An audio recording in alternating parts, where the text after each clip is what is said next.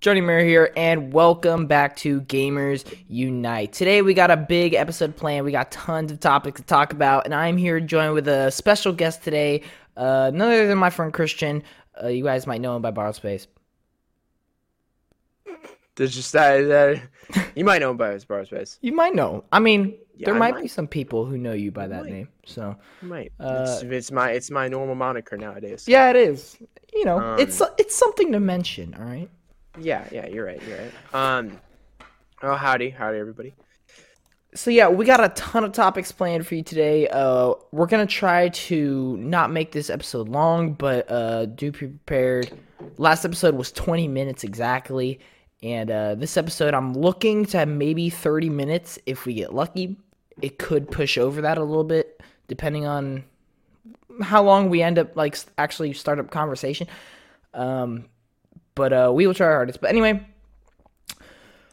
Welcome to Gamers Unite. Gaming is a multi-platform entertainment recreation. We love this, guys. We do this because we like video games and we just want to talk about it and celebrate it because why not do the thing we love and talk about video games? So anyway, Exactly. first topic. We've been doing this for the past two uh, episodes, and that is talk about recent releases. And well, it just so happens that at one point in time last week, the highest rated game of all time released. Uh, that Yeah. being Elden Ring. I can say though that it is no longer the highest rated game. It, it has dropped, unfortunately because I think it, I think I want I don't know I wouldn't say I think it's the highest rated game of all time, but it's definitely deserving. I'll say that. Um, but so yeah, Elden Ring is the newest From Software game. If you don't know who they are, they are the studio that created the Soul genre. They have created the Dark Souls games, the Bloodborne game, Sekiro, Demon's Souls. It's Uh, called Souls genre because it takes your soul Literally. and makes you sell it to them. Yup. I mean, Souls games are known for being the hardest, the most. I, I don't. I mean, yeah, just taxing. It's just the most Yeah. taxing games. Like they're uh, Souls personally some of my favorite types of games. I love I love Souls. I love Souls genre now. mm-hmm. Um, but uh, but yeah, I I you know that's just it's one of those games that you it's uh, I didn't beat Dark Souls three until like almost four months into the game. Mm-hmm. So so yeah, those games it's a, it's a very taxing game, but it's such a good feeling beating them, and it, they're amazing. Yeah, I, I I think everybody should try at least once in their life. absolutely. Um, uh, like I said many times, Souls games are not for everybody. So don't feel like you don't fit in or you like are less of any type of gamer just because you don't like the Souls game. It's a genre for specific type of people, and that's actually an issue with Elden Ring right now, and why it's actually kind of getting re- review bombed. Unfortunately, is that this has been one of the most hyped games ever since it was announced in 2017. It's actually won most anticipated game at the Game Award every single year since its announcement. Um, that's not even a joke either. I didn't know that. I Yeah. forgot about that, man. Um, and so a lot of people are buying into the hype more than you would see like any other Souls games. And unfortunately, there's just a big majority of people that just Souls games aren't their thing. So it's kind of making them think the game is bad, which is an unfortunate outcome. But I I try to not look at that.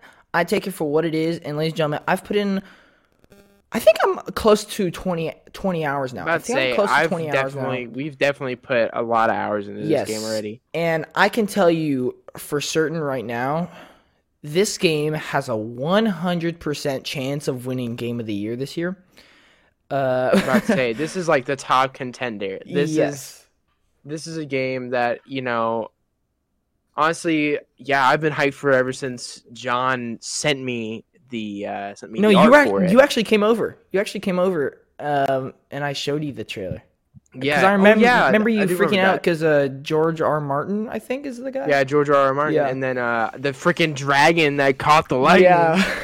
Um, still yet to see him, but uh, I will Mhm. eventually. You will be we, mine. we will get there. Um, but no, so we we we've been playing a lot of Elden Ring, and um, I guess let me first give my background on Souls games. So, um, you know, over the past couple years, I, I've been getting a lot more into games, a lot more into genres that I previously didn't. I, I wouldn't say there's any genre I don't like anymore. Uh, it really just comes down to if the game's interesting or not. And uh, my act- actually my interest, my first ever Souls game that I played um, was Sekiro, and at first I didn't like it. All right, fair enough. But then PS5 came out, Demon's Souls came out. Love the crap out of Demon's Souls. All right, Demon's Souls was great. I didn't finish it, but it was great. All right, I had. I'd say I, I played almost every single time I I'm I'm over at his house. Yes, I have at least, at least for thirty minutes. Yeah, he he does. He really does. Every like sometimes when he comes over, he he say like, "Yo, let me play Demon Souls just to suffer," and I'm like, "Fair enough." Um, but no, yeah. I, I I really do enjoy Demon's Souls, and um, because I enjoyed Demon's Souls so much, I decided I would go back to Sekiro, and uh, I actually love Sekiro the second time I tried it out. Um, Bloodborne, I also tried that. Love it. It's great. And then I haven't actually played any of the darks. I actually that's a fake news. I have tried Dark Souls 3, but I haven't played a lot a lot of it. I still want to go do that. Um but um Elden Ring came out, man. Uh, I've been excited for it and I I know that this is a hot take. I know I'm only 20 hours in, which to some pe- pe- pe- people that's like a lot, but then to the Souls community that's like not nothing.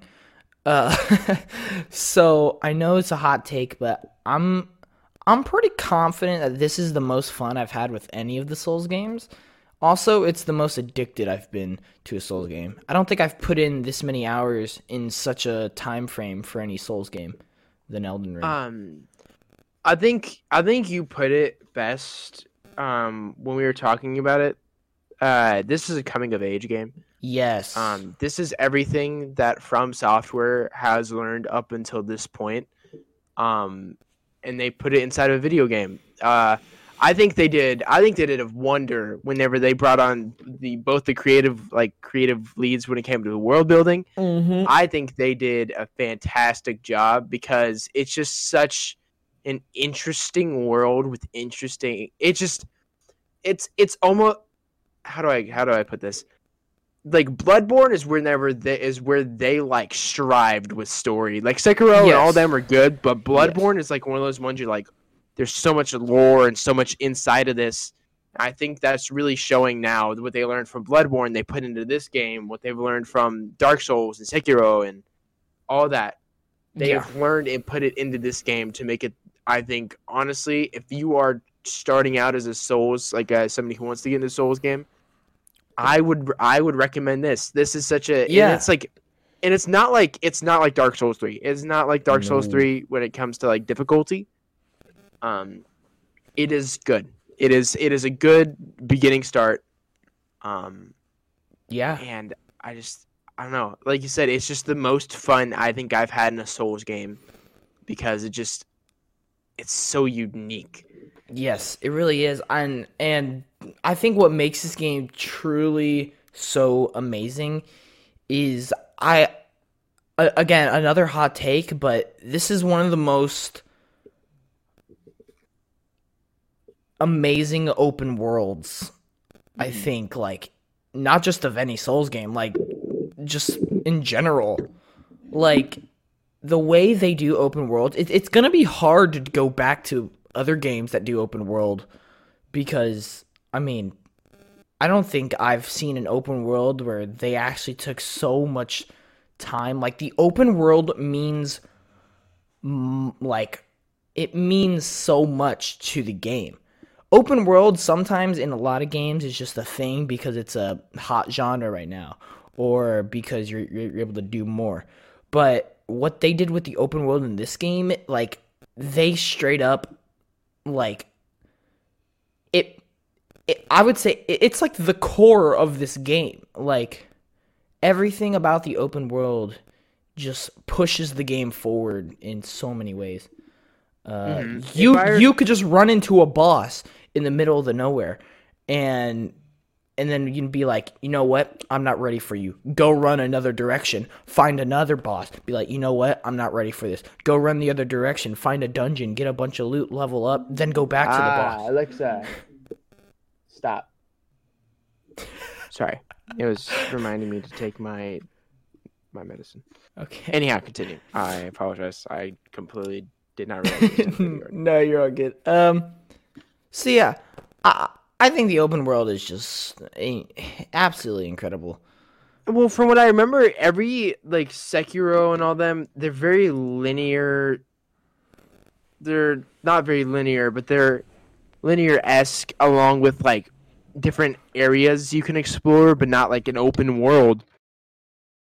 That's truly what this is. Like Yeah. You don't travel to a specific area. Nope. You, in fact, stumble upon things. You, I don't even think I've really scratched the surface. I, you know, oh yeah, no, we're we're nowhere. to be Yeah. honest with you. So I'm, you know, I'm happy to say that this open world is so distracting. yes. um, because you know the main story is, you know, probably it's probably you know fantastic, and it already is. It's already it's already good from from the uh, small amount that I've seen. Yeah. But I love the whole um, like lands between thing. That, that that's so cool. I don't Mhm. know. That, that's awesome. Um, but the open world is just such a fascinating area already, to the point where I we've lost hours in just exploring. Facts. Um. And like originally, I thought the map was small. It is not small. Oh no, it's it's. In, I've actually seen the actual full map size. Yeah, we I don't only even got a little bit of it. I yeah, we have a fraction. it's it's amazing, man. And uh, but one thing I'll- that I'll end our Elden Ring talk on is, you know, this game is special when uh we were all in the same room playing it at the same time that th- this past weekend, and we got hyped when we beat a boss. Like we we got more pumped than when they like announced a major game. Like we Yeah, it was it was the first greater enemy that you fight in the game. Uh, it has a cutscene and everything. Uh, we we all were fighting it at the same time. Uh, you Oh. fought it at level twenty eight. yup.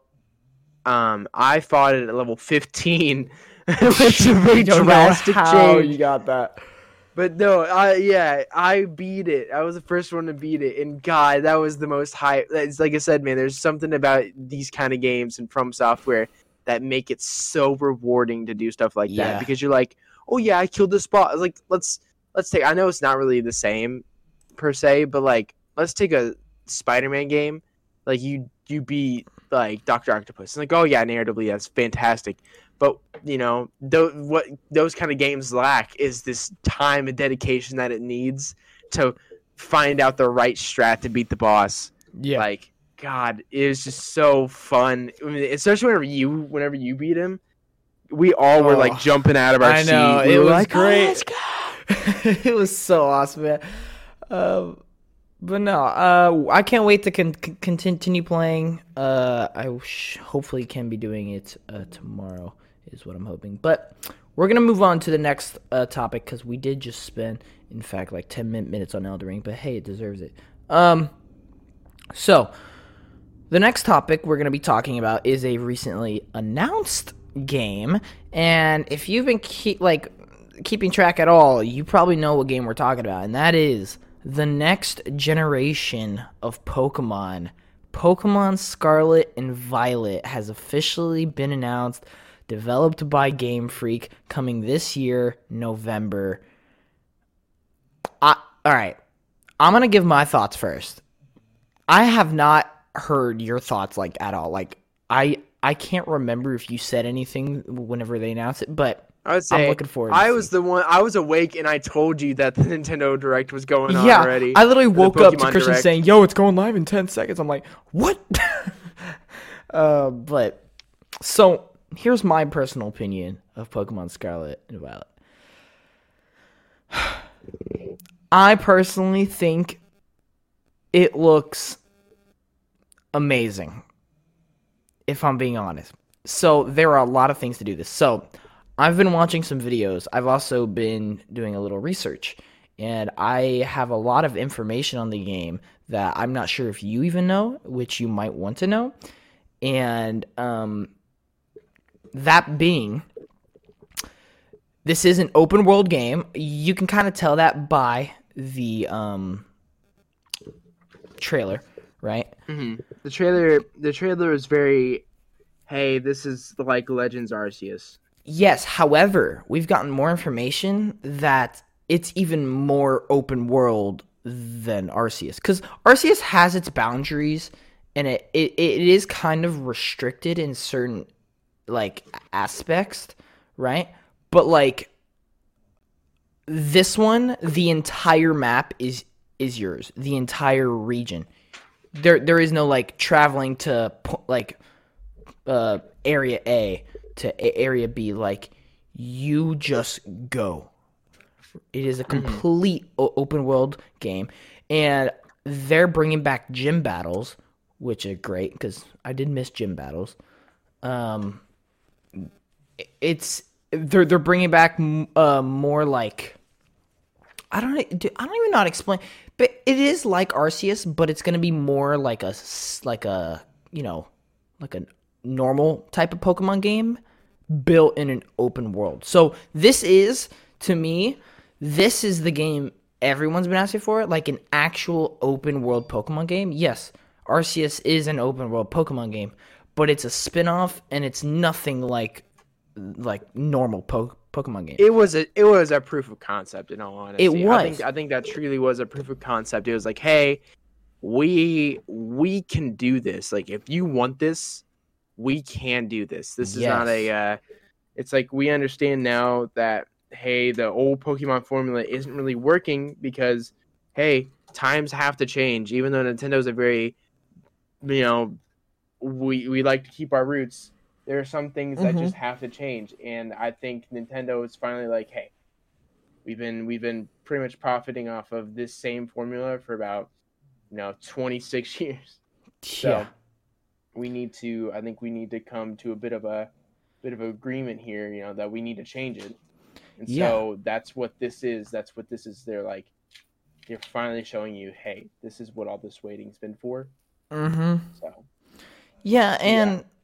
I think, uh, I think it's worth mentioning that if you look back at what Pokemon's been doing within the past year or two, it almost seems like they've found a new system that is working.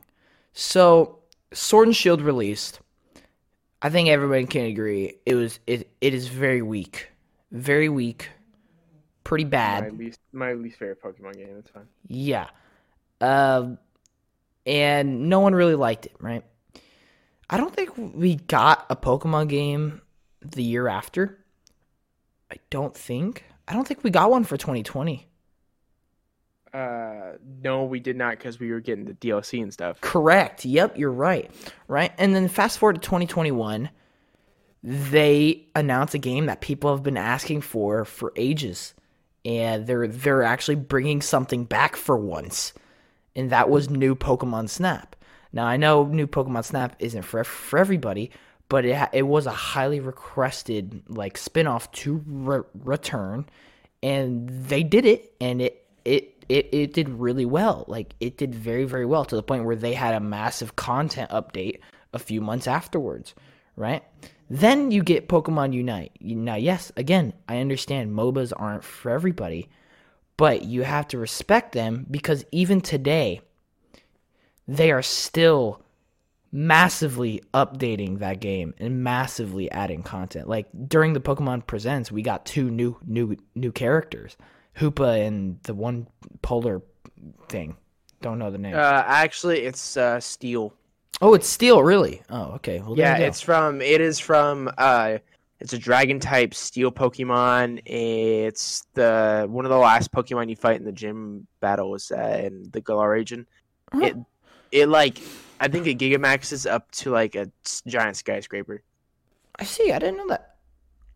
Well, uh, but yeah. Anyway, so Pokemon Unite is still doing great. Um, then you get something else people have been asking for for ages Brilliant Diamond and Shining Pearl. And yes, I know p- there were a lot of issues with the visual art style, but you have to see that it wasn't made directly by Game Freak. It's it's it's because there was another game coming out 2 months later that they were really focusing on and that they really wanted and that you could tell they put a lot of passion and heart into Pokemon Legends Arceus, which I mean, if, if you've been living under a rock, the game has been very, very successful. And now to the point where we have just been announced Generation 9, another open world Pokemon game, basically a dream come true. And I don't know, to me, it just seems like Pokemon's like, I wouldn't say in their prime, because they were in their prime a long time ago, but they've almost sound, found like a second life.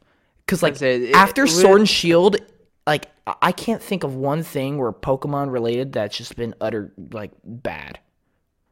hmm Like Sword and Shield, I don't know, man. It was just, I feel like that was such a low point for Pokemon. It like was. I, it was, it made. I think it made everybody realize that if they're going to continue to make games like this, it cannot be this linear story anymore because you Mhm. cannot do anything with the linear story like that.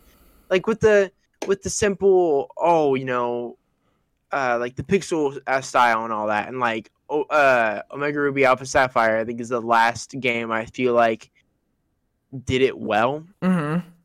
Uh, that like with this art style and the way they were progressing, you can't do the way you can't do linear games. Yeah. I I'm so glad they after Sword and Shield and the honestly the personal letdown it was um I'm glad that we've come to the conclusion now that hey, you know, we are changing it up. We are doing something better. And I'm so Mhm. glad. I'm so glad now there've we've got Snap, we've got Brilliant Diamond Brilliant Diamond and Shining Pearl or we have, uh I said that I said that right. Um we've got Legends Arceus, we've got, you know, Unite, we've got heck Go's even still like alive actually. True. Um you have all these things now that are like Pokemon related that people are going crazy for. Mm-hmm. And i- if, is, is it just me or if if Scarlet and Violet is good, I have completely restored faith in Pokemon. Like, cause right now my confidence in Pokemon is very high, just due to them like making consistent bangers throughout the last like year and a half, right? Mhm. and not then we get this announcement which to me everything just looks awesome including the starters which we're about to talk about um and it's just it's just a great feeling that i just feel like pokemon found their way again and like it's actually something i can look forward to now because after sword and shield i was like like is pokemon ever gonna get back to the like golden days that it was like platinum like platinum pearl x and y black and white like those were to me those were like the gold the golden days like everything was just so exciting and fun Mhm. but uh, I'm I'm super hyped for this. Speaking of the starters, though, um, I do have their names. I have their uh, typings, and uh, I love every single one of them. I, I do. I don't know, man. I, I, I, I, that's just it. I love all three of them. So we have Quaxly, which I can't show you pictures because it's a podcast, but uh, is basically Donald Duck Jr. Um, and when fully evolved, Quaxly will be a water fighting type. So, do you know what I personally see him evolve evolving into? You're you're you're gonna laugh at this. Um, do you know the Cinderace outfit in Pokemon Unite, where it's like a pirate? Pirate. I think it's gonna look like that. Interesting. it would. Be I feel like I cool, feel like with the hat and everything, that's kind of kind of. Um, I feel like the way he's designed, I could see it. I could Yeah. definitely. I don't. I don't think that's dumb. I definitely. I definitely do see it. Yeah, for sure. And then um, you have Fuecoco, which is the uh, fire one, which I actually learned is an apple, which is very interesting. Um, I thought it was. I thought it was. After looking at that, I thought it was definitely. it makes me apple. like I, his design more, to be honest. I'm. I'm hoping. I'm hoping it doesn't get into something stupid, but I'm. I I love Feraligatr. I always thought his design was really cool, and if we get a fire version of that, oh, I'm dude. I'm gonna. I'm, I know. I'm gonna Personally, I, I will say I think the weakest design is Fuecoco. Um, however, I think Fuecoco is the one I'm actually gonna choose purely based on I'm a dinosaur nut and the fact that he could be turning into this giant crocodile looking thing. Oh heck yeah! Like, and it's an apple, which for some reason I, I you know, I've grown to think about this. I think I like I like apple Pokemon. Applin, the, the Pokemon Applin has been like one of my favorites ever since I first found out about it, which is like the weirdest thing. But uh, so I don't know. I I like the fact that he's a fire apple crocodile. That just what? and then we got I'm. Yeah. and then we got oh, and but by the way, Fuecoco, uh, final evolution will be fire and ghost type, which is very Interesting. interesting. Yes, um, so it's very like Applin actually, because doesn't uh, Appletun and Flapple aren't they also ghost? so. No, they're a dragon. They're dragon type. Ah. dragon type, yeah. Okay. Yeah. Um, and then the grass type we got. Uh, I don't know how to even pronounce his name. Sprigatito. Sprigatito. It's so if you if you've already not noticed, this region is based of Spain. All right, it's Spain. It's been confirmed that the region is based on Spain, and so Spriga, Sprigatito. I don't even know how to pronounce it, but basically, it's this green cat. All right, that's that's basically what what I could give you. And here's what I'll say. I think this one is my least favorite at the moment, just because it feels so unoriginal. Like I feel like it's just Litten as a grass type, which isn't necessarily a bad thing. But here's here's my personal one: make the final evolution four legs. Don't humanize it, please. Do not humanize it, because I completely agree. That was my whole. yeah, That was my whole gripe with both Tepig and Litten. Is I love Tepig. I love Litten. L- Litten had me better because Torracat was Mhm. uh, on all fours and then Mhm. Incineroar. ugh, Oh, and then you have like Tepig with the you know like g- going from Tepig to Pignite to Emboar. yeah. That was such a stupid transition. I just hope I want if I can get a saber tooth cat, Oh, dude, like, dude, mm. I'm a I'm a bust. I'm, a- saying I'ma like this is what I'm saying. I think the green, I think the grass type has the biggest potential as long as they keep it on all four legs. I think the water is the majority favorite just because it's cute and I feel like it's a safe bet with its evolutions. I mean, and then- water is a good design too. Yeah, it is. I, I I personally like this is one of the strongest starters I've seen since, in my opinion, Gen six. hmm I think I that, Gen man. 7 and Gen 8 were somewhat. I actually do somewhat enjoy the Sword and Shield starters just because hashtag Grookey Gang. Oh Um, my god. yeah, but yeah, man, I, dude, everything I've seen on the Scarlet and uh, Violet has like just gotten me so hyped. Like, it's actually one of my most hyped games now of the year, which brings me to our next topic. What is going on with Nintendo's 2022 lineup? I'm look, I know again, look, this podcast's been full of hot takes, all right? Here's another hot take. Actually, I feel like this one's common sense. I think this is Nintendo's best lineup of all time for a year. Okay, we're gonna get into what the lineup looks like here.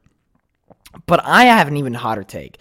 If at if if if at E3 they announce two more big games coming out this year, I think it's the best lineup of all time from any company. I know it's a huge take, right? But let's take a look at what they have announced for this year so far. Pokemon Legends Arceus released last month. Zelda Breath of the Wild 2. Pokemon Scarlet Violet. Triangle Strategy, Square Enix JRPG. Live A Live, which is a huge JRPG coming to Switch. Mario Strikers Battle League. Fire Emblem 3 uh 3 Hopes Warriors. Xenoblade 3, Splatoon 3, Kirby and the Forgotten Land, Nintendo Switch Sports, Bayonetta 3. Just that already, I think, is Nintendo's best lineup of all time. Like, Nintendo's best lineup of all time, right? And if at E3 we get, I would say, two more game, like big announcements, like whether you like some of those games or not, you can't deny, like, this is one of the most stacked lineups I've ever seen. The Honestly, fact that so many of those are first party games. Mm-hmm. Like not even PlayStation has had anywhere close to that many first party games release a year. It's it's ridiculous. And the thing is uh, the the studio behind Metroid Prime 4 just changed their banner. I know it's just a banner, but still it's weird, right? If they announce Metroid Prime 4 is coming out this year, holy crap. Best lineup of all time. that that is gonna be insane. And then there's a rumored Donkey Kong game or a rumored Pikmin game. Like, oh, Nintendo Yo, is going crazy. Kong game, that'd be crazy, man. It would. It, it's rumored to be a 3D platformer like Odyssey. Dang. It's gonna be awesome, man. I I'm telling you, Nintendo's on another level this year. My only worry mm-hmm. is that next year they're not gonna have anything. Yeah, you don't know, man. You never know. oh, it's true, man. Um, They could blow up the internet with doing an entire remake or remaster of like a bunch of the bunch of their prior games. yeah, They they could they they have the power to break us if they wanted to. They just Yeah. choose not to. Like, dude, imagine they they re- release a freaking Legend of Zelda. Like, let's let's say they do. Let's say they do like the thing with the Master Chief Collection, like Xbox doing, and how they did with the Mario Collection. They have the freaking Legend of Zelda. They have Oh, yeah. Donkey Kong. They have Yeah. Kirby. They have uh they have a bunch of other a bunch of other games. Like they could break the internet if they wanted to. Yeah. Uh this is what I'll say. I know I know I know Austin's in the audience right now. But um it is a great time to be a Nintendo fan. Like it's like Maybe not a Sega fan. Okay, buddy. You did- Oh my god, you didn't have to Oh, he left. Oh my god. Oh no. Uh, but yeah, no. Uh, it is a fantastic time to be a Nintendo fan. It's it's great. Uh moving on. We're at the 30 minute. We're actually over 30 minutes. You know? At this point just screw it. All right. I'm enjoying the conversations. Let's just let's just go. Uh, this will be one of the long, longer ones, so uh, I apologize, but it is what it is. Um, anyway, moving on to the next topic. We are officially done talking about it. It's actually, fake news. Uh, let's go on to another announced game. I know there will be a very select few people listening to this that'll actually be excited for this. I know one in particular. Uh, Pac-Man Museum Plus has been announced for PS4, Xbox One, Switch, and PC, Xbox Series X, and PS5. Uh, launching May 27th. 14 different Pac Man games. 14 different Pac Man games. Online, customizable virtual arcades. And one of the and one of the games is Pac-Man 99. Look, Interesting. So wait, you said it's online. it is. There's an online like they're adding online to all these games. So I wonder. I wonder if they're gonna do. Uh, I don't know if you ever played the that one arcade game that like that one Pac-Man arcade game and like uh, I know there's one in Like in our Dave, local mall. Dave, Dave and Buster's. Uh, there's one of the Dave and Buster's and there's one at the local mall. I know what you're talking about. Um, it's the four-player one. Yeah, the uh, battle royale, like the um Mhm. the free free for all thing. Yep, Yeah, that. I wonder. Oh, I wonder if be- that's. I wonder if it's gonna be like that. Yo, that'd be kind of cool. Um, but here's what's even better is if you have Xbox, come into Game Pass on day one.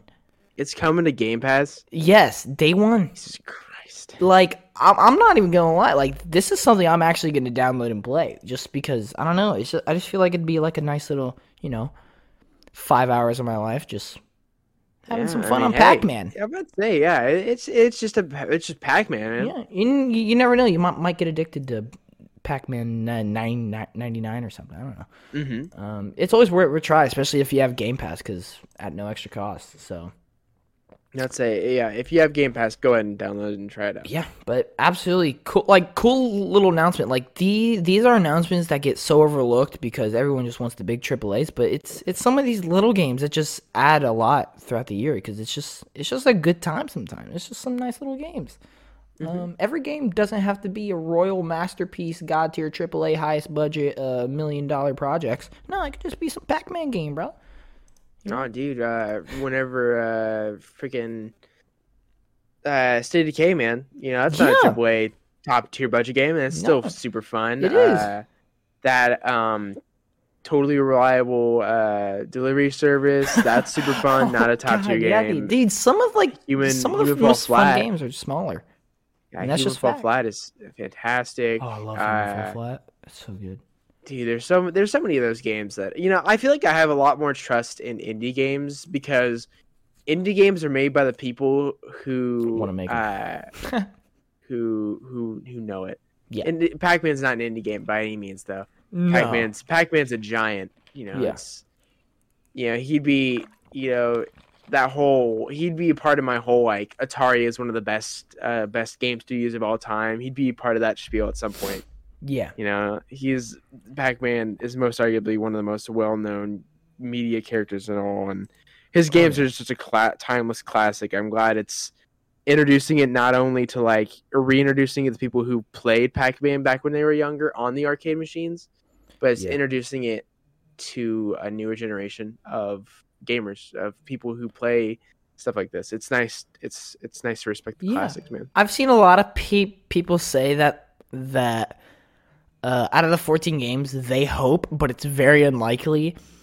Uh, I don't know if you m- remember Pac-Man World, the like 3D like Pac-Man games. I don't know if you remember remember those. It's kind of like Crash Bandicoot, but with Pac-Man, Hmm. I right? can't say I cannot say that I do. Oh, dude, I remember playing that on the PSP to be exact. Like, if that, if those are actually in there, like it, it could be a game that I actually put put some hours into because Pac-Man World is is fun. So I I have such a Austin I'm, I'm just posted a picture. Um, he's been he's been posting pictures. Well, no, time. I think that I um, think that is Pac-Man World though. uh, but I'm gonna have such an obscure memory, and I'm sorry I'm gonna, gonna make the podcast a little longer. Mm-hmm. Um, but uh, I don't know if you ever watched. Did you ever watch Disney XD as a kid?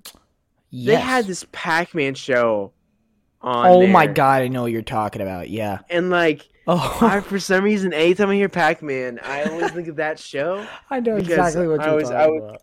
I always, I don't know, I always think of it, and it's just That's great. it's so weird um and it's such a weird memory but i you know that's yeah that one that one yes pac-man and the ghostly adventures you know very Oh. it- i don't know Oh. why they thought about releasing that at the time they did Was that but a red I'm, M&M hey, next to him? What's going on here? i don't i don't know i don't i don't know uh, don't ask me I All right, no but idea. anyway, cool little announcement. Pac-Man Museum Plus. If if you're into it, you're into it. If you're not, um, I'm sorry to hear that. But moving on to the next, moving on to the next topic. Uh, we're gonna lean into PlayStation now. Um, Oh, yeah Ooh, this is gonna be okay. So at this point, just we're gonna take our time with this podcast. It's not gonna be short in any means. Uh, we still have quite a few topics. Oh no, it's not your fault. It's uh honestly just the fact that um we like having conversations. Uh, pe- Hmm. People just gonna have to deal with it. We do apologize. Anyway, so that was a little aggressive. All right. Oh, Um. very aggressive So March. March is literally at the time of recording this tomorrow, uh, an hour away. Um, and there is a highly rumored PlayStation event for March. Very, very exciting. Um, and there, there are so many things uh, to do with this. There, there, there's so many thoughts. It's hard even like know what to start with. So, in terms of PlayStation for March, we know we're getting Gran Turismo 7 actually in like 4 4 days, and then we are getting Ghostwire Tokyo at the end of March. Um I can't off the top of my head remember any other games for PlayStation like ex- exclusively that are coming out in March. I think that's about it. And then April, you don't really have anything. And then in May, you have Forspoken, which is a timed exclusive. After that, we have no idea what the rest of the year looks like for PlayStation. Obviously, we know God of War Ragnarok's coming, but we don't we haven't officially gotten the confirmation it's 2022 yet. Like we know it's coming and we know it's somewhat soon, but will it actually be 2022? And here's the, the, the thing there are so many things that make this event so important and so likely, and that's because of the time it's happening. Like I just said, after Forspoken, we don't know like anything for PlayStation. Like I can't tell you a single exclusive coming out after Forspoken, uh, except for God of War Ragnarok, but we just talked about that. And there's also another highly rumored thing from PlayStation that has been uh, leaked. It has been rumored. It's like I would say the most talked about PlayStation topic like in the last few months, and that is their Game Pass competitor. Um, I don't really like calling it Game Pass competitor. Uh, I mean, yes, it is, but it's just it's just a PlayStation subscription service. I mean, that's really what it is. Um, and it's supposed to be the subscription service was leaked to be releasing this spring. And if it's releasing this spring, it needs to get announced very soon. Well, March is tomorrow. Rumored PlayStation event. Uh, schedule's looking a little bit empty. Uh, this highly rumored subscription service is supposed to release here in next next couple months. Um, everything is pointing towards this event being true, and if this is true, I want to talk about what could we see here. Um, I mean, obviously we know the subscription service, which I'm actually very excited for because I've been wanting a like an actual good PlayStation subscription service for a while. PlayStation Now is trash. I'm sorry. Uh, PlayStation Plus is good, but it's I mean it's it's just like Xbox Live Gold, but I'd say a little better. Um, but if if this subscription service is good, I will be so happy. Um, and then in terms of games, I think it uh, it's very likely we get um another God of War trailer and a release date. I think a release date trailer is due, and then I, I don't know what else they could show. That's that's the thing is like if this event is true, it's gonna be one of the most like going in blind PlayStation events I think we've ever had. Mm-hmm. Like, could we see Spider-Man Three releasing next year? Like, could we? I mean, we we know it's slated for 2023. I don't know. It'd be kind of cool, man. If there's oh, a lot wrong. to happen. I'd love, I'd love to know like the release date. I think the release date would make, first off, make my life so much easier. But second Facts. off, uh, I feel like I don't know. I, I feel like Sony. I feel like PlayStation in general is going to be very. I think they're really good at keeping secrets. In all honesty, I really do think they're really good. I think they're way better at it than like Nintendo. Mm-hmm. Um, and there's like there's nothing like to back that up. I just feel like I hear a lot more Nintendo links than I do anything no, else. I agree. I agree. Um, and so PlayStation is really good at keeping all this stuff under wraps. Um, mm-hmm. and so I'm expecting that there's going to be a if they're if they're having it if they're ha- if it's rumored to happen and they're having it at such a like a, such a late notice, I feel like either it's going to be a really short one with just a couple things, or it's going to you know blow our socks off because I dude, I'm gonna say right now. I'm sorry, I just interrupted you, but like every PlayStation event, I feel like ends up being like the greatest event of all time. Like I remember the one in 2020 uh, where they announced the the, the PS5. I, I remember mm-hmm. thinking in the car, um, yo, that was the greatest single event I've ever seen in my life.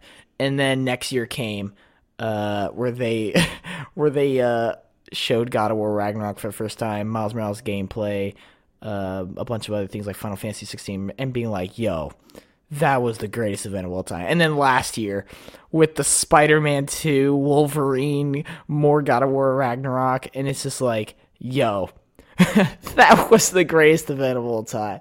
And now we're here where it's like we don't know what this event could be like there there could be so many surprises and um, I wouldn't go in any other way. I would not go in any other No. way. though. I feel like this. I feel like this adds so much to the experiences, like having this Mhm. almost this this uh this how you say it? like this just complete and utter, you know, I guess ignorance to what could possibly be shown. I just I I feel like that makes the event so much it makes it more enjoyable. Agree um because i mean hey dude whenever freaking knights of the old republic oh whenever that was announced, that was that whenever the remake was announced, huge. nobody even heard about it. Like nobody Oh, knew. was there was like i think there was maybe a couple like rumors online but there was like nothing substantial.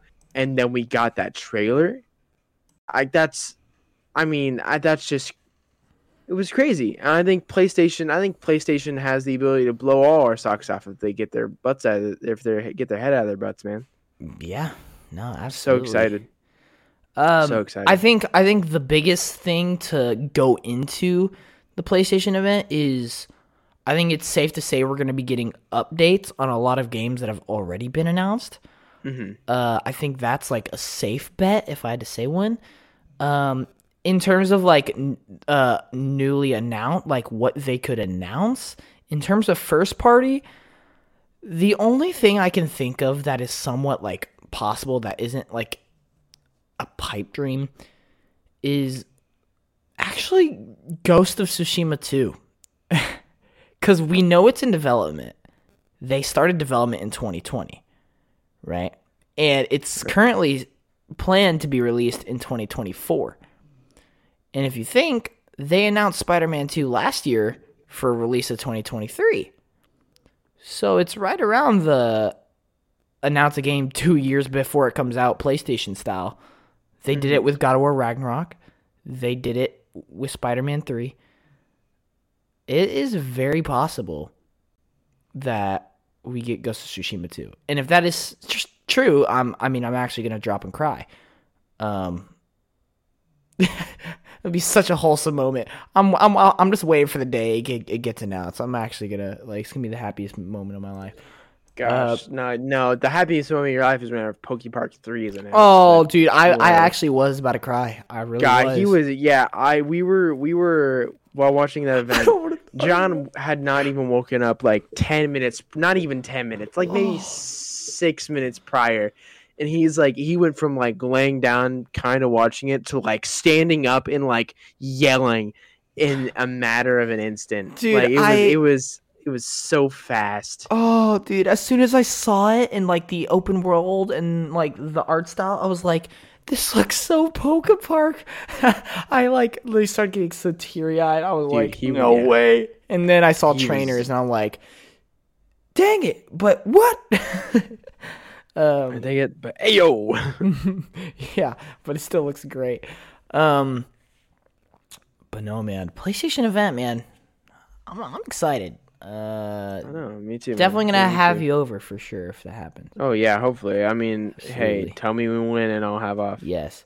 Um, last month, whenever February started, uh, th- there was a day where I was like, I feel like something, some kind of big news is gonna drop, dr- drop today. And then later that day, they announced the uh, Nintendo Direct. I wonder if I could do do do that again this uh, this month. That would be amazing. Uh, but Yeah, anyway, like, I wonder. yeah. But anyway, that's enough PlayStation talk. Um, yeah, I know. I'm I'm I'm I'm, I'm very excited. Um, for that. PlayStation events are just always goaded. But moving on to our next topic, we're moving into Xbox, and I'll tell you right now, uh, these last three topics are all Xbox related. Um, so the first topic being that Call of Duty 2023 is being reportedly delayed. Well, actually, it's not even reportedly. Like it, it's confirmed. Call of Duty 2023 has been delayed to 2024. Now, for some people, like hardcore COD fans that buy it every year um, and are competitive, they're gonna be upset, and that's understandable. However, to me, this is huge news. This is huge news. And I'll tell you why. This year we're getting Modern Warfare 2. Meh. Yeah, I'm not I'm not I'm not too excited. Uh per, it's Modern Warfare. Yeah. And um we're also getting we're also getting Warzone 2 this year. Uh again, not that interested. However, next year's Call of Duty was uh, the the primary developer was Treyarch. If I had to pick a favorite Call of Duty developer, Treyarch is Treyarch. absolutely number one, right? And if if you've been living under a rock, um, Xbox acquired Activision Blizzard in January. That's still crazy to say. Jesus. I know it's such a weird thing to hear. Oh, it's crazy. Uh, Xbox acquired Activision Blizzard, uh, which means Call of Duty is now owned by Xbox or will be in a couple like in a few months or whatnot. And um, well, we're now getting reports that next year's Call of Duty has been delayed by a year. And if I remember correctly, one of the biggest topics when this Activision or Activision Blizzard acquisition happened was can we get a year break from Call of Duty so they can actually spend time and effort in making a new Call of Duty? And we're already seeing it before the acquisition even happened, like officially is over. So to me, this is a step in the right direction completely because I'm one of those people. I think COD has slowly been getting worse and worse and worse. Um, it, it hasn't been good since Black Ops 3 even. Yeah, mm, I would say World World War II for me was the last good good. Yeah, one. you you like the campaign. I love though. World War II. I love World War II. I will say the zombies was bad, but World War II I did like. Um, but no, it's it's a thing also because next year's Call of Duty was being like um primarily by Treyarch, right? And in my opinion, Treyarch knows how to make a good Call of Duty game because they made Black Ops 2. all right? Greatest Call of Duty Facts. game of all time. Facts. But. And so you're telling me you're going to be giving me you're you're you're going to be giving Treyarch the proper amount of time, the proper amount of budget now cuz they're owned by Microsoft, they're even going to be higher budget, right? Uh and it's made primarily by Treyarch. This could actually be a huge Call of Duty game. Like like that could actually be a Call of Duty game I get hyped for. It again, it depends what it ends up lo- looking like and end up being. But here's what we know: it's going to be going day one to Game Pass, so no more spending seventy dollars every year, right? It's going Let's go. to be giving getting the proper amount of time and proper proper budget, like we just said. So I, am not gonna say expect a high quality game. You you never know until the game actually comes out. But I have more confidence in that than I do say if it didn't get delayed. Right? And um there was something else I wanted to say. I forgot what I was gonna say about it. Um but it's it's a thing of I, think Oh yeah, I remember what it is now because they have delayed the game and it's being made by primarily Treyarch. I know I've said that like ten thousand times. I'm sorry. Um, this gives an opportunity for all these other studios that have been forced to help develop Call of Duty. Toys for Bob, Sledgehammer Games, Raven Softworks, all these studios that have made such good games in the past, but have just slowly been gone down the funnel of being forced to help develop Call of Duty games just so they can get a yearly release year after year after year. Now, these games have a chance of making their own game because Treyarch is giving proper time to make their own Call of Duty game. Now, yes, they're they're probably gonna slap one or two support studios, but my hope is that they actually slap support studios. I don't want them to slap Sledgehammer, Raven, or Toys for Bob because those are studios that make high quality games, right? But if you slap support studios that don't necessarily make their own games but have a big team, boom, this could be huge because that means we could be getting another Crash. We could be getting another Spyro. We could be getting another prototype. We could be getting so much stuff. You guys, PlayStation 3 days and Xbox 360 days were the golden days of Activision. They had so many things. Ultimate Alliance. They had um, tons of X Men games, Spider Man, Web of Shadows, and uh, Dimensions Collide. I think that's what. Called, wait, dim, what was it? Uh, Poke- or Spider Man. Pokemon. Uh, Spider-Man Shattered Dimensions. Shadow Dimensions. That's right. Shattered. Um, oh, Shattered Dimension. Yeah. Um, like Activision was the stuff back then. Again, like pr- prototype, all that.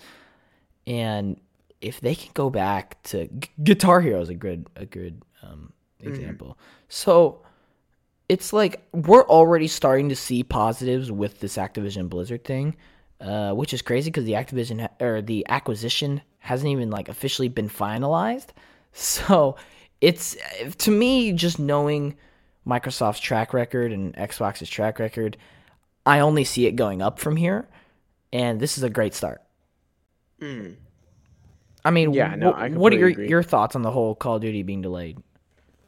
I don't feel like we've got a good Call of Duty game in a long time. I obviously I bought Vanguard for personal reasons, but um, or Bailey, Hmm. but um, I feel like it's been a long time coming that we finally get a break from from uh from the yearly Call of Duties because Mhm. as we've seen from like uh Ubisoft, Ubisoft is a really good example of that what a one year break will do. Because a one year break from Assassin's Creed, one of you know one of the most well known video game franchises of uh, the modern age, um, they went from Syndicate, which was a, a poor poor game, just a poor game in general, I hate Syndicate. to Origins, which was a stepping stone for what Odyssey and Valhalla are. Um, some of the best, like I think Those two actually- some of the best like RPG games. man. Wait, did Origins come out? Origins came out before Odyssey. Well, no, no, no. So th- there was a year gap in between Syndicate and Origins. Yeah, so you, yeah, um, Oh. it was it was actually uh, I think a, either a year or two gap, but it was a Hmm. Assassin's Creed was always a yearly thing. Mm-hmm. um, up until Syndicate's release and the Yeah. proper and the pri you know the the you know disappointment that led after that. Um, Oof. they took a break for a year and then released Origins. I see. But yeah, so like if if this is truly what it is, I'm not going to complain cuz Mm. I'm I would like to be able to sit down and play a good game of Call of Duty with the boys again. I would kill for it. I would I oh, would dude, I know. I feel that. Oh, remember the good you know, old there's days. just never there's just never there just hasn't been any there just hasn't been any Call of Duty game that hits like that anymore. Uh, nope, not No. one, man. It's uh, dude, Xbox. I, I have such such high hopes for you guys. Yeah, I really do. Phil, do it, Phil. I believe in you, man. Back in amazing. 1985, COD used to hit. Oh my god. Uh, but anyway, moving on to our next topic, which is also Xbox related. We are two topics away from being finished, guys. So I know I- know it's a long one, but it is what it is. Um, oh, this one excited. I know we are for sure going to be taught talking about this one for a little bit. Um, this just came up one day, all of a sudden, Mm. and oh my, oh my, this is this is literally a dream come true for so many people. Me It included. it was a joke at first, and now it might actually be reality, and that is that Microsoft is reportedly discussing a Fallout New Vegas sequel. Oh, Now, for you, for you, uh, one in a hundred listeners that don't know, what Fallout New Vegas is. Fallout New Vegas was a outsourced, uh, an outs. It was. Uh, it's obviously Fallout's owned by Bethesda, um, and it was outsourced to a company. Uh, some of you may know as Obsidian Entertainment, um, to create a game. Oh, Uh, yeah. so they used Fallout 3's engine to make a vastly superior Fallout game. Hmm. Um, so that's where Fallout New Vegas came in. Um, a- probably one of the best DLCs in any Bethesda game. Uh, Lonesome Road, you know, all those. Fallout New Vegas is, was just such a was such a hit when it first came out, and it's just been a hit ever since. There's Mhm. you can go you can go to like the modding pages and stuff and there's still mods being uploaded today there's still so much you know everybody loves new vegas and everybody's been i think everybody i think i think everybody i know who's played a fallout game has been begging for a fallout new vegas 2 like a Oh, yeah, sequel, it's been, like- it's something been, like- by obsidian again it's been like one of the biggest like in terms of franchise like speakings like it's been one of the big like most requested like games to ever return out of like any franchise like it's like gen 4 remakes It It's- is. it is it is It like is. gen 4 remakes of the bethesda except bethesda the the difference between this one is Fallout New Vegas 2 was so unlikely like incredibly unlikely. Gen 4 remake like we knew we, we were going to get it eventually cuz that's just the Pokemon formula right? Mm-hmm. But like New Vegas like it could have very well like we could have very well never gotten never get a Fallout New Vegas sequel. It's very likely. However Xbox acquired Obsidian back in uh 2018 or 2019, one of those two. it was it was before before grounded came out Yes. And then in 2020, they acquired Bethesda, who owns the Fallout IP. And guess who made Fallout New Vegas? Obsidian. So they now own both of the companies that has something to do with Fallout New Vegas. They It's uh, xbox really out here making my dreams come true man. It they really are like this is a definition of a pipe dream like given to the people. Like Yes. because it was literally a joke whenever it first happened. Like whenever they acquired bethesda like yo they own obsidian and bethesda fall new vegas 2 question mark? Obviously like people know it, it was still very unlikely right? But it was kind of like a joke because, like, yo, they own both now, so they could make it. Um, and now here we are, randomly one day, they are in talks of making an actual sequel, and holy crap, it's like, uh, man, it's. So personally, I can't say New Vegas is my fa- favorite just because um, I got introduced to the Fallout series through Fallout 4, so I kind of just have like a soft spot for Fallout 4. Um, but I do think New Vegas is the best. If I had to say a best one, I think New Vegas is the best. But my, I'm a little biased towards Fallout 4. Uh, we don't talk about 70 sucks. But anyway, you know I had to say it. Um, so that is already great news for big Fallout fans, right? I mean, I think we we we can all agree. I think if this actually ends up happening, it could be one of the biggest game releases of that year. Actually, no, it will be one of the biggest game releases of that that year. Um, I'd say there's no ifs there. There's, Yeah, this is- if it, it if will. it will it will in fact be the biggest Like- like game of that year. I would say it, it would be like on par with like Starfield. But I would Yeah, say like- it there there's there there would be even more hype because it's a sequel to an already well known game.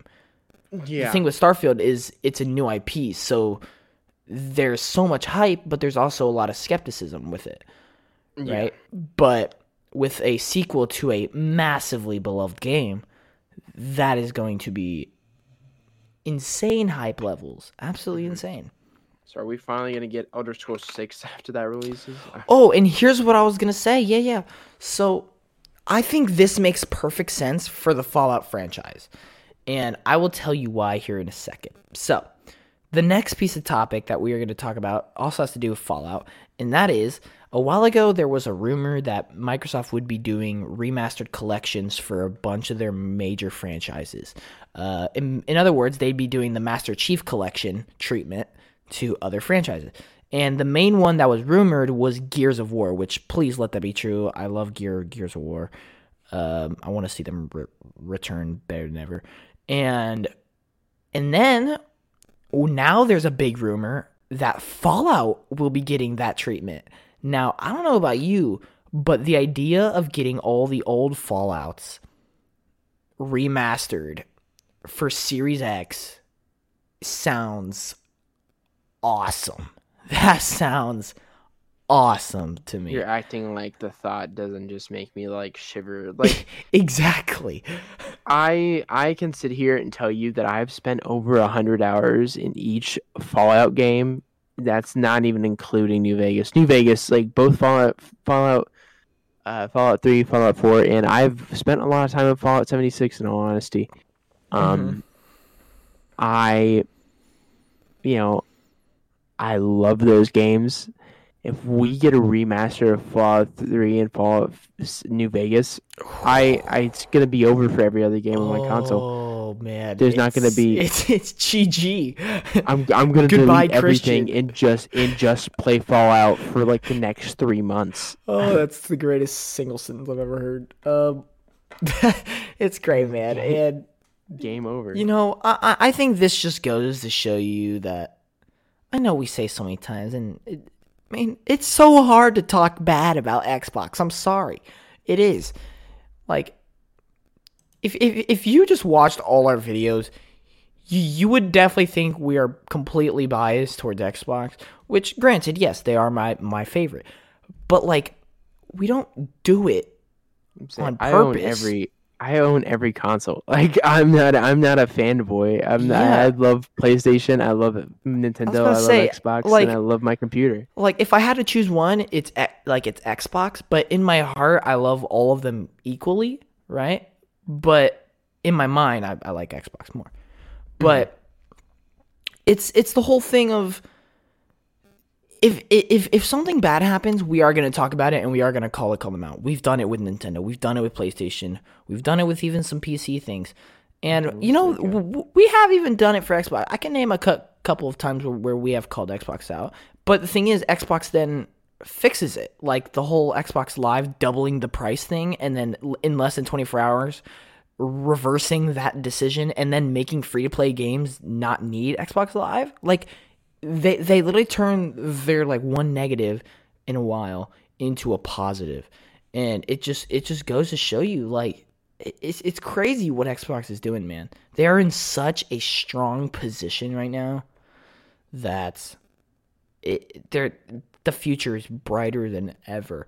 And this is what I wanted to lean into is you just said El- El- Elder Scrolls 6 and this was a big talking point uh, for Bethesda is that Starfield is releasing this year. Once Starfield is finished, they are going to focus solely on Elder Scrolls 6 right? And who knows when that's gonna come out? I, I, I'm predicting like 2024, 2025. That's my guess, right?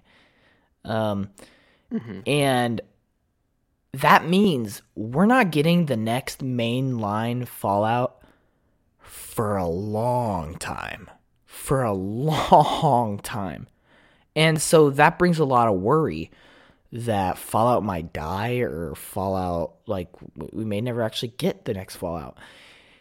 And then that day happened. Fallout New Vegas 2 is being discussed. Fallout Remastered Collection. If both of those things end up being true, that completely fills the gap.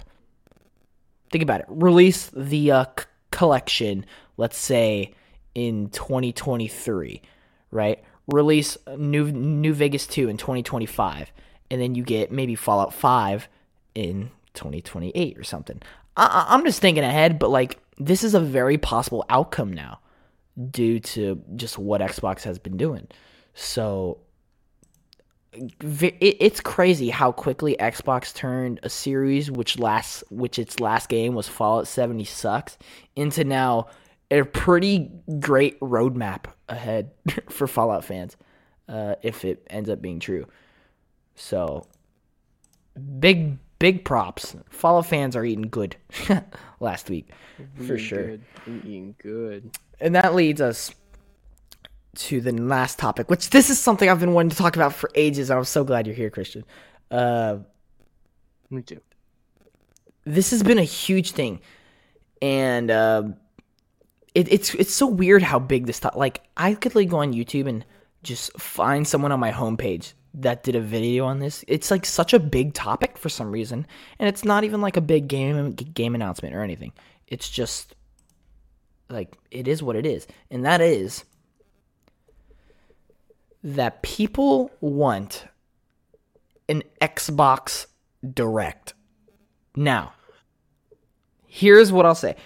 For people who don't know what, what I'm talking about, Nintendo does these gaming events called Nintendo Directs, where they announce multiple, multiple games, a bunch of their big upcoming titles, all that updates on current games, right? It, it it's it's their yearly events, um, quarterly, I would even say, um, and the thing is, everybody loves directs. I like. I'm saying it now. Yes, I think PlayStation events do end up being the most hype and are the best events in general. But like in terms of like th- how organized and how professional and how like every time it's just always great. Like Nintendo's just the way directs are. They're just so like they're just so good. They they really are. It's it's hard to not like a Nintendo Direct just because of its vibe, right? And it's not only that, but it's Nintendo has found such a good system at having three directs a year to just keep their fans informed, keep keep the momentum going throughout the year, keep the hype train rolling, you know? And the issue is with PlayStation and Xbox is PlayStation Xbox fans have to wait entire years to get a new event, right? The last Xbox event was E3. We haven't gotten one since. Haven't gotten gotten one since. And the the the struggle is that yes, we know tons of Xbox games that are coming, but in terms of the actual schedule for this year and their lineup, it's a little foggy. Like it it really is. And the thing is, they just acquired a massive, massive company in Activision Blizzard and King, meaning they are not going to be able. And this isn't even just a fan's perspective, like me wanting them to do Xbox Directs. I think, I think this is inevitable. I think Xbox is gonna have to find a new system for events because they have way too many studios to fit everything into one event per per year. I think it's impossible. And one of the big issues with, you know, just the Xbox community is that mom- momentum is very weird with Xbox because of that. Like if we got directs every quarter, let's say, like Xbox fans would just be like eating good at all times because we know what to expect in the coming months. We know not not like we don't know what to expect for the upcoming year. We would know what to expect in the upcoming months, and that is what's more exciting to me than being like, oh yeah, I'm getting th- th- this game in like four years. Fantastic, you know. It's oh yeah, I'm getting this game in a cu- couple of months. Let's go, you know. And like, like we just said, they have so many announced games. They have so many unannounced games. They just acquired massive companies. They're gonna need a solution to this, and I think an Xbox Direct type thing is the way to go. Um, I'm not saying call it the Xbox Direct or anything. I, I don't know what I would call it. The Xbox.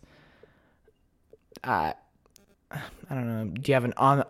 Do you have an on, on the spot like name for their event? I don't know. Um, the Xbox X Spot. Um, The X Spot. Oh, that's kind of I- cool. uh, nah, I've always been the names guy, Jonathan. Uh, yeah. But yeah, like XSpot, the uh, you know, micro. Honestly, micro Microsoft Presents would be a pretty good one. You know, Xbox Presents. That's dope. Xbox Um, presents. Ooh, I because like that. I feel like I feel like it just has almost the same the same kind of ring at it's like it's not like copying per se. It's not like Mhm. Xbox Direct, but it's it is like it's you know Xbox presents like you are you're presenting your updates, your new games, you know, all that. You're Yeah. presenting all this stuff, and I feel like that's just kind of the way Xbox is. You know, Mhm. Nintendo Direct just directs to the home. The Yeah. Xbox is presenting their work to the audience. Um, and if you know you have you have like the PlayStation the PlayStation events the you I I'd you you know they have the cool state of play um Uh-huh.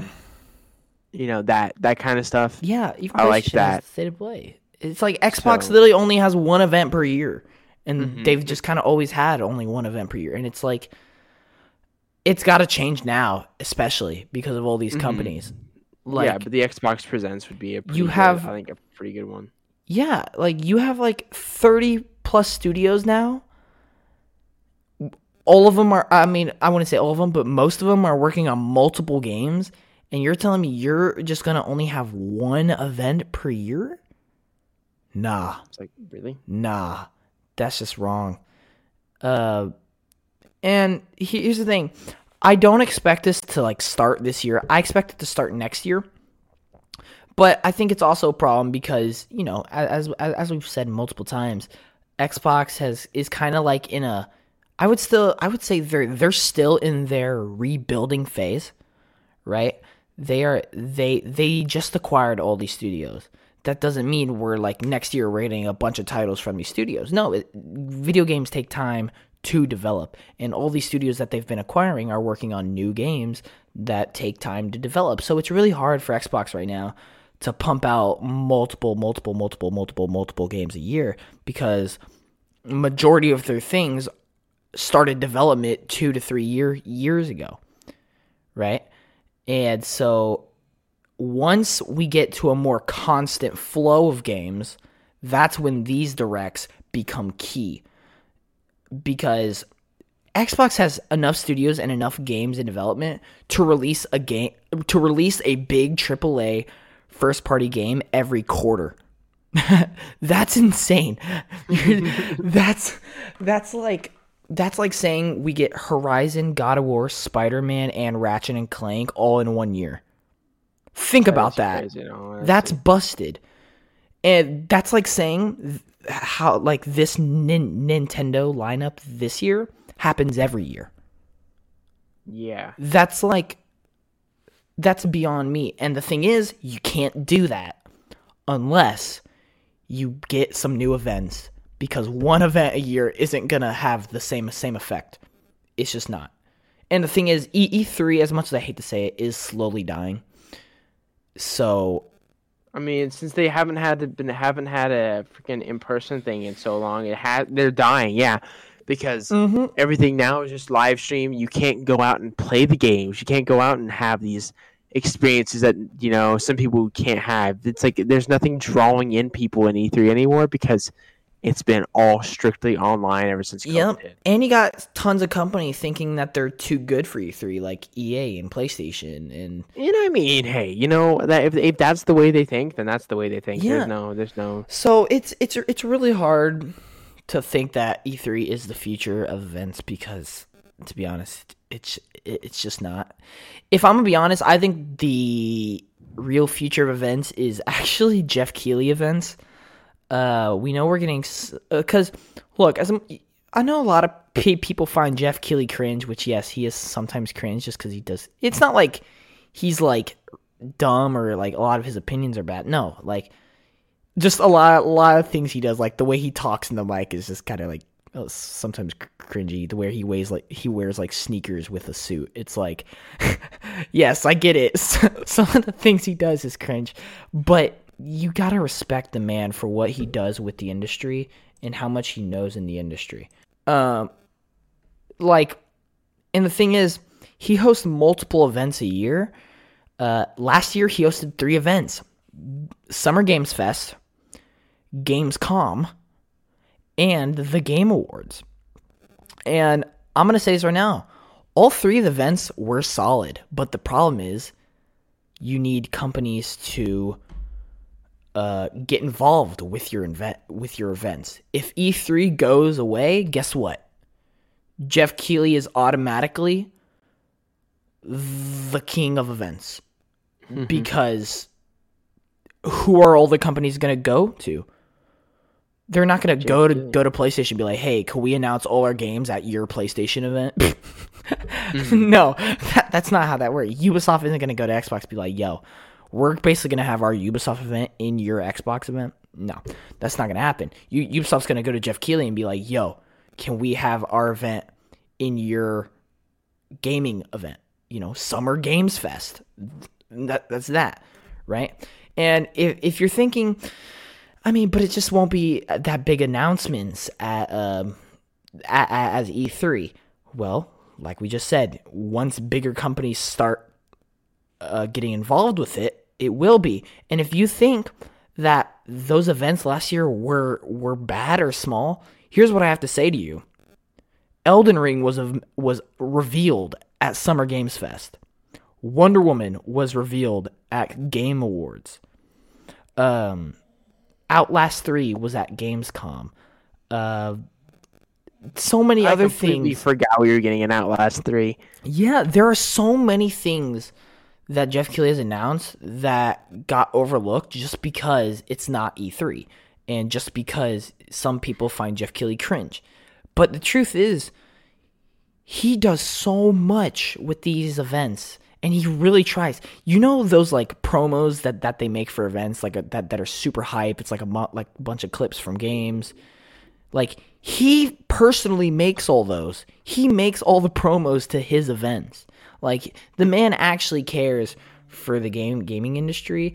And the thing is, if if E- E3 go, go goes away, he is automatically the center point of big gaming events throughout the year. So it's it's really really exciting, and then plus you can't do um your big Xbox E3 con- like presentation anymore. You, you can't do that. And so smaller directs show up at the Jeff Keighley shows sometimes, you know. Boom. You have a much more filled and exciting year than you would if you just had your singular E3 event. That's what I got to say, man. What do you got to say? Um, man, frick, you know, frick E3. I, I feel like you know, I love, I loved the whole E3 experience. Like I've never experienced it, but the the stuff that I saw and all that, I feel like, I feel like you're right though. I, I just think that there's a lot more care and effort put into, uh, into what you know Jeff Keighley's. Jeff Keighley's Yeah. Jeff you know all his you know all his stuff. There's so much Mhm. more effort put into that that I think I just I you know hey I'd be glad to host my game there. You know I would Yeah.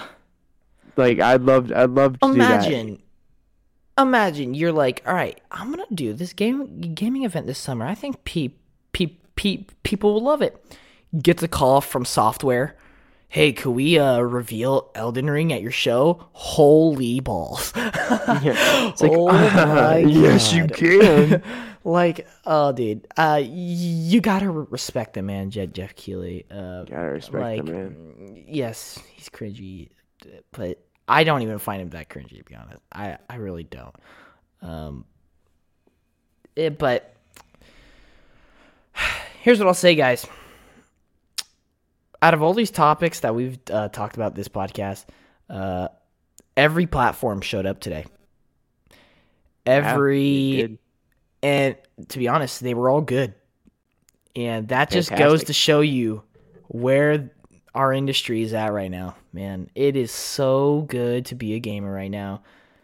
2022 has been kicking our butts with goodness, man. It and it, it Yeah. we're, we're just On about to start scene, March. man. We're about to start. And. March is not a slower month at all. We got the new Kirby. We got Ghostwire Tokyo. We got Tiny Tina's Wonderland. We got Tunic, the uh, Xbox exclusive indie game. Super high hype for that, by the way. Um, you have Gran Turismo 7. You have, dude, like, I can't put it into words to describe. People don't actually understand how stacked 2022 is Mm-hmm. until we get to December and everyone's looking back like, dang, I don't know if we're ever gonna be able to top this year. But I already see it. I I already see it in March. So it's it's just, it's it's so good to be a good gamer right now. No matter what plat- platform you guys are on, which is why we do this podcast and why it is what it is because uh we just love video games and that's the bottom line. We don't love Xbox. Well, I mean, well, we do love Xbox, but we don't solely love Xbox. We love PlayStation, but we don't solely love PlayStation. We love Nintendo, but we don't solely love Nintendo. You, do you know what we do love, Christian?